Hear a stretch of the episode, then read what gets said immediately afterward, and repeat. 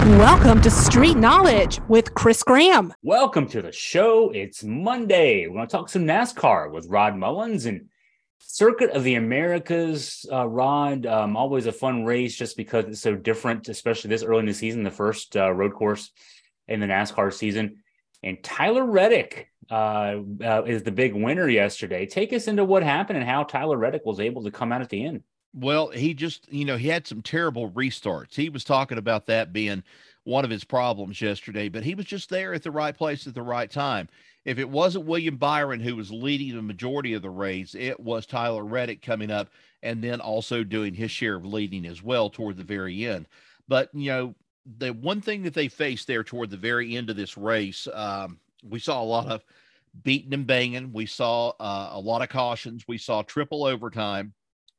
Uh, there's some things that are going to have to be, I think, addressed this week, or at least going to have to be addressed before they get to Richmond. And that is some of the driving of some of these guys that's driving out there on the on the uh, on the track. In particular, uh, and I'm saying this honestly, Ross Chastain. Ross Chastain ended up in a couple of uh, brush ups yesterday, one even with his own teammate, Daniel Suarez. And so that's not exactly the best situation. Alex Bowman goes, bumps Daniel Suarez at the end of the race. And, you know, there's a fine that goes with that if you're trying to, um, if you're trying to intentionally do some damage to the car, you know, they'll fine you out of it. So I don't know what Alex Bowman's going to get out of this. I know that Hendrick is already going through a process of where they're going to be heard on Wednesday with their appeal about the uh, 400 or some thousand dollar fine and the uh, docking of points that they're trying to appeal to that. Uh, Jeff Gordon is uh, making a big deal about it. He was there in force uh, down at the uh, Circuit of the Americas yesterday. Um, they didn't have a bad performance, but I'm telling you, Tyler Reddick, he has just continued on. I think with I think there were some people that were doubting him at the very beginning of this transfer over to Toyota. And Toyota may have just breathed some life into their season because it's been a Chevy dominated sort of season so far. Uh, Ford has actually uh, pulled off a win, Joey Logano last week at, at Atlanta.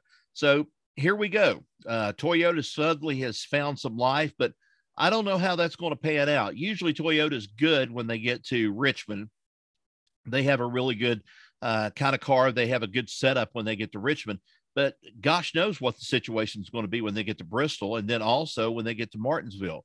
But uh, for Tyler Reddick, it was a much needed win. It was a, uh, I guess it was one of those things of where you got Kyle Busch, he got in the winner circle early on in the season. And now I guess the trade between the teams between 23XI and Richard Childress Racing and Joe Gibbs Racing all of it has just come to fruition. It's all it's all well and good for everybody, I guess, in the long run.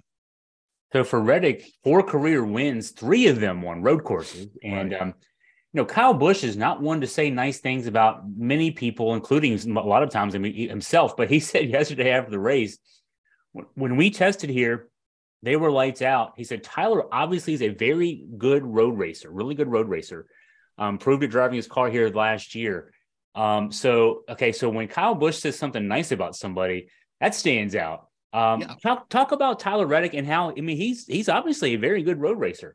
Yeah, he's a very good road racer. Came from California, has been on that circuit. Uh, loves tracks like uh, Phoenix, you know, and it's a short track, but he also loves uh, Sonoma. He loves Watkins Glen when they've been there before, loves the Roval. So, I mean, this is something that he was kind of brought up on and, and kind of like the, the little midget cars or the little uh, road racer kind of golf, uh, not golf carts, but go karts.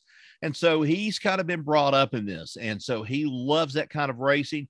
It's a lot more contact, but, uh, you know, if you can come out clean, that's what he was hoping to do. And he did a lot better, I think, yesterday than Jimmie Johnson, who did not even finish the first lap. And Jimmie Johnson was wide regarded by a lot of people as being such an excellent road racer. He doesn't even finish a lap. So um, you got to put a feather in uh, Tyler Reddick's cap on that. And, you know, Kyle Busch, obviously, there's been a change in him somewhere. I don't know what's going on here, but Kyle Busch was very praiseworthy of his race team on finishing second yesterday. And I mean, it wasn't a bad performance.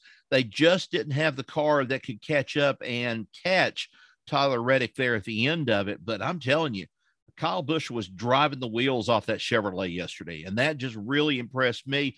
And you know, usually he's been one of the first ones uh, last year, especially years before. Uh, he kind of gets on his teammates, and he kind of gets on his uh, teammates. He gets on his uh, crew, and he's jumped on him. He said things to him. He said things, plenty of things on the radio to him at different times. But yesterday, it was like a completely different person. And I don't know if Kyle Busch has just suddenly come around to, hey, let's have some fun with this. Let's race, but have some fun. I don't know what, but uh, he seems to be a changed fella out of the whole thing.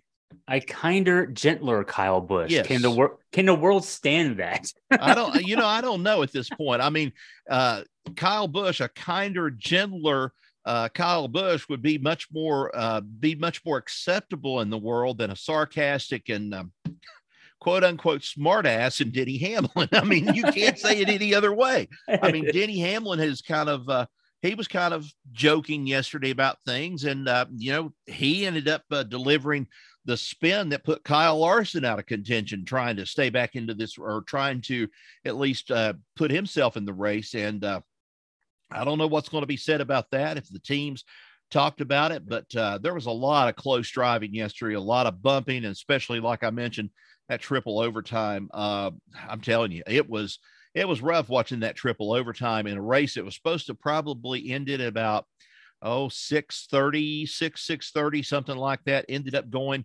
almost to 730 i think is what it ended up doing with no breaks either. This was the first time in uh, a long time that they haven't had any kind of you know breaks and so forth a segment winner and everything.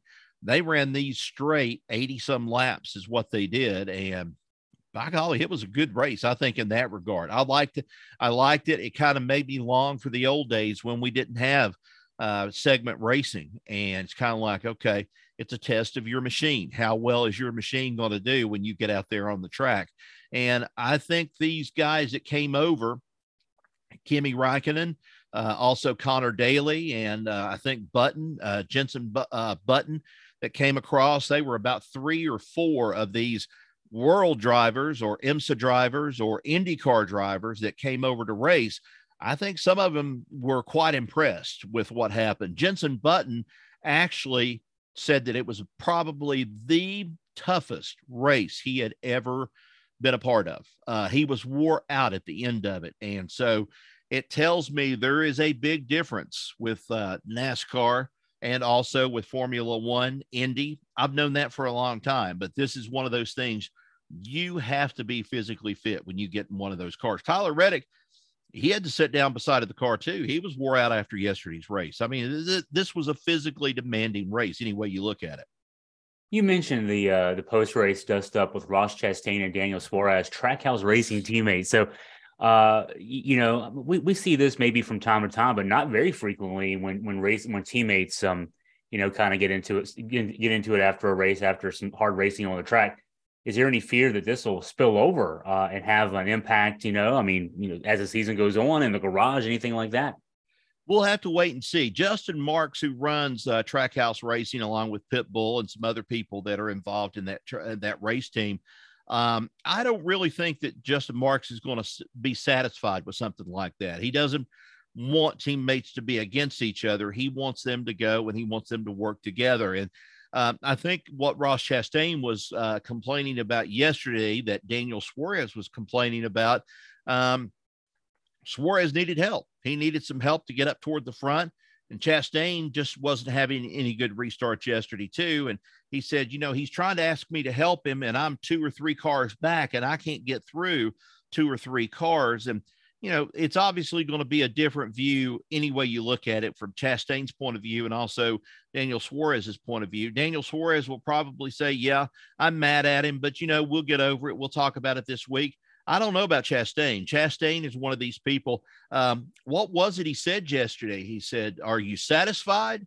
Are you happy? Or whatever the quote was uh, from the Gladiator movie, you know, are you pleased? Are you pleased with all this? And he directs it pretty much at, you know, everybody else, the track, uh, the track management, also with NASCAR, with the fans, and and also the other drivers. He's asking, are you satisfied with this kind of racing? Are you happy with this kind of racing? And he seems to think that uh, this is what they want. And I've got to admit the fans do want this kind of racing and stuff, but I, I, I want to stay away from triple overtime finishes. That's what kills me so bad. I think that's that's what hurts the sport. That these guys get so, you know, jump the gun happy right there toward the very end of this race, and they're willing to just knock anybody they can out of it just to go and bring out a caution or deliberately even try to. And I'm not suggesting that's going to be a terrible thing, but I believe sometimes some of this is brought out to try to see if they can even the pack back up and this sort of thing is, you know, maybe something that's worked out in the pits or worked out in between teams or something. If we have this wreck and we know this team is not good enough, uh, let's just spin somebody around or let's just beat and bang and see if the caution doesn't come out uh, and see if something like that happens. Uh, it's shades of Robby Gordon throwing a glove out and saying, Oh, I didn't know I lost my glove, but he took his glove off inside of the car and throws it out the window. So you know, that may be far fetched. I don't know. But in some ways, I think that uh, the triple overtime thing is just a little bit too much. And I hope NASCAR will try to do something about this. And I think it lies with the drivers. I think the drivers are obviously going to have to uh, abide by what St. Kyle Busch says that they don't appreciate each other and they're going to have to learn to appreciate each other on the track. Yeah, these things happen behind yeah. the, um, the, the the the leaders uh, in almost every case. I mean, right. that's the that's the frustrating thing for the drivers and for fans as well. Um, so uh, this weekend, heading to back uh, on the East Coast and heading to Richmond. So the the, the Virginia swing uh, with Richmond and uh, what Martinsville and Bristol coming up the next few weeks. Um, uh, Denny Hamlin is the defending race winner in the spring race in Richmond. That's his home track, of course. Mm-hmm. Um, what do you think about uh, how things might go this weekend? Well, for him and I, you know, getting back home and everything and Toyota off this uh, big big win this past weekend, I think we might could see something out of Denny Hamlin. He's not really had that good of a season so far. It's not been anything that you should um, uh, I guess jump for joy and be uh, overly excited about. I just don't think it's I just don't think it's been there for him, and he's almost as if he's trying to just come up with. And I'm being serious about this. I think he's trying to come up with excuses or the reason why somebody wrecked him or the reason why his car just wasn't good enough. Um, I think they're lacking something uh, over at Joe Gibbs, and I think it's uh, especially with uh, Hamlin's team may even be with Martin Truex as well. Truex got collected in a wreck yesterday as well, uh, like he did last year, I think, when his car was lifted up during the rain and then spun around there on the uh, on the straightaway. So I don't really know if uh, Toyota is going to be ready for this. I, I would hope they are, uh, considering they had such a good run. But you know, I'm I'm beginning to wonder now if um, what kind of season Chevrolet is going to have out of this, and especially Chevrolet at Richmond. And I don't know if you caught this or not. Chevrolet is going to discontinue the Camaro in 2024. And there's a lot of these teams that are wondering what in the heck, you know, what's going on. Chevrolet is making this decision. I don't know if it's going to be to go to a more um, kind of electric car. They say that they're preparing themselves uh, for NASCAR. I don't know what it's going to be. I don't know if it'll be bringing back the Monte Carlo what it may be. But uh, I think Chevrolet's making another stupid mistake, I think, in trying to get rid of a car name and then bring it back due to popularity probably about 10 or 15 years down the line. I, I don't know. I, I gave up on Chevrolet a long time ago, and I hate to say that, but they they're just inconsistent, and I, I don't know how they're going to be when they get to uh, Richmond this week. But uh, you know, I wouldn't eliminate Kyle Busch out of this too. Kyle Busch has had several good runs. He's done really well here this season, especially with a new team. He and his crew chief are working really good together. They're kind of clicking on all cylinders right now. And um, pardon the pun, clicking on all cylinders. No, no lack of oil with this one. They're they're moving. I think they're really doing well with this team. Uh, but um, we'll just have to we'll just have to wait and see uh, what's going to happen. Ford, um, I don't know. Probably Joey Logano will be another threat in there too because he's he's a threat on a short track and he loves short track racing. So we'll have to find out about those teams and stuff. But I didn't know if you caught that about the Camaro thing this past no, week. I had not. Week. And I was shocked. I was just really shocked. I'm like, that's like you know throwing the baby out with the bathwater. You know, you're you kind of rode your horse that got you to the race and stuff and got you to the Kentucky Derby. Now you're wanting to switch horses and you're wanting to go somewhere else with it. Now, you know, they're already talking about it. Mustang is going to continue. They're going to continue with this, even though they're going to a more uh, electric format. But um, you know, we may see some. We may see somebody different in here too. You know, the big news came out. Uh, I think about a couple of weeks ago that uh, Dodge had come back out with uh, probably one of the most powerful Hemi engines that they have ever developed, and I think it's like zero to sixty something in one point six seconds and I can't even begin to imagine. I mean, I can imagine, um, you know, seeing like the thing like you are watching a sci-fi movie and your head's thrown back and your skin is peeled back on your face. I can't begin to believe something like that. 1.6 seconds in from zero to 60. So, you know, there's people talking that Dodge may make a uh, return. If they if they do, more power to them. But um, you know, Chevrolet's going to have to do something. I don't know what they're doing you know, it seems to be the teams are doing all the work and they're coming up with the winning formula on the track. But Chevrolet can't come up with a winning formula off the track. Um, I guess you remember the old slogan and stuff win on Sunday, buy on Monday. That used to be the old adage, but it doesn't work that way anymore. So I don't know what Chevrolet's got planned, what they're going to do, but um, it's it's definitely a, a changing landscape in NASCAR already early on this season. Uh, you know, um, I know when we talk next week, we'll have a lot of time to talk about the Bristol Dirt Race uh, coming up on April 9th, just right. a, a, you know week and a half away. But uh, coming down your way, down towards Southwest Virginia and Tennessee. Um, uh, any early thoughts? Any early news about how things are shaping up in terms of getting ready, getting the track ready, getting everything ready for that dirt race on April 9th? Well, the track's already ready. As a matter of fact, I got a late invitation to media. Uh, I guess it was on Saturday, and it'll probably be uh, Andrew and I going down, and we're going to cover uh, the preliminary dirt race. I think it's a late models edition. I think it's what it's going to be, and I've got to get that sent back into them and let them know that we're coming down there this weekend. It's going to be on Saturday night, so it's kind of like a testing ground to see how well the track, what they're going to have to do uh, they didn't do this last year. And we had all sorts of problems with Kevin Harvick and the grill and everything piling up with all that clay and stuff going across the grill. And they had to do some things about it. You know, one thing is to wet it down, wet it down and try to get it to where it's at least um, mashed down at least enough to where it doesn't fly back up until it starts drying out. And then that's when you've got to take care of things. But um, we'll have a chance to maybe see that on Saturday night. We'll send a story up and also uh, hopefully get some pictures of this uh, this event because this is a chance for some of these guys that um, race dirt, enjoy dirt, uh, would like to be you know out on the track and like to be on a track like Bristol, and they get a chance to kind of break it in before the race next weekend uh, coming up at uh, Bristol, the Easter race, which will be a night race. That's going to be the first time that uh, both Bristol races will be under the lights at Bristol Motor Speedway, and they're already planning a big uh, a big ado about it. Uh, Tim Tebow is going to be there. I haven't heard yet about who's going to be uh, Grand Marshal or anything of the uh, the event or who's going to start it.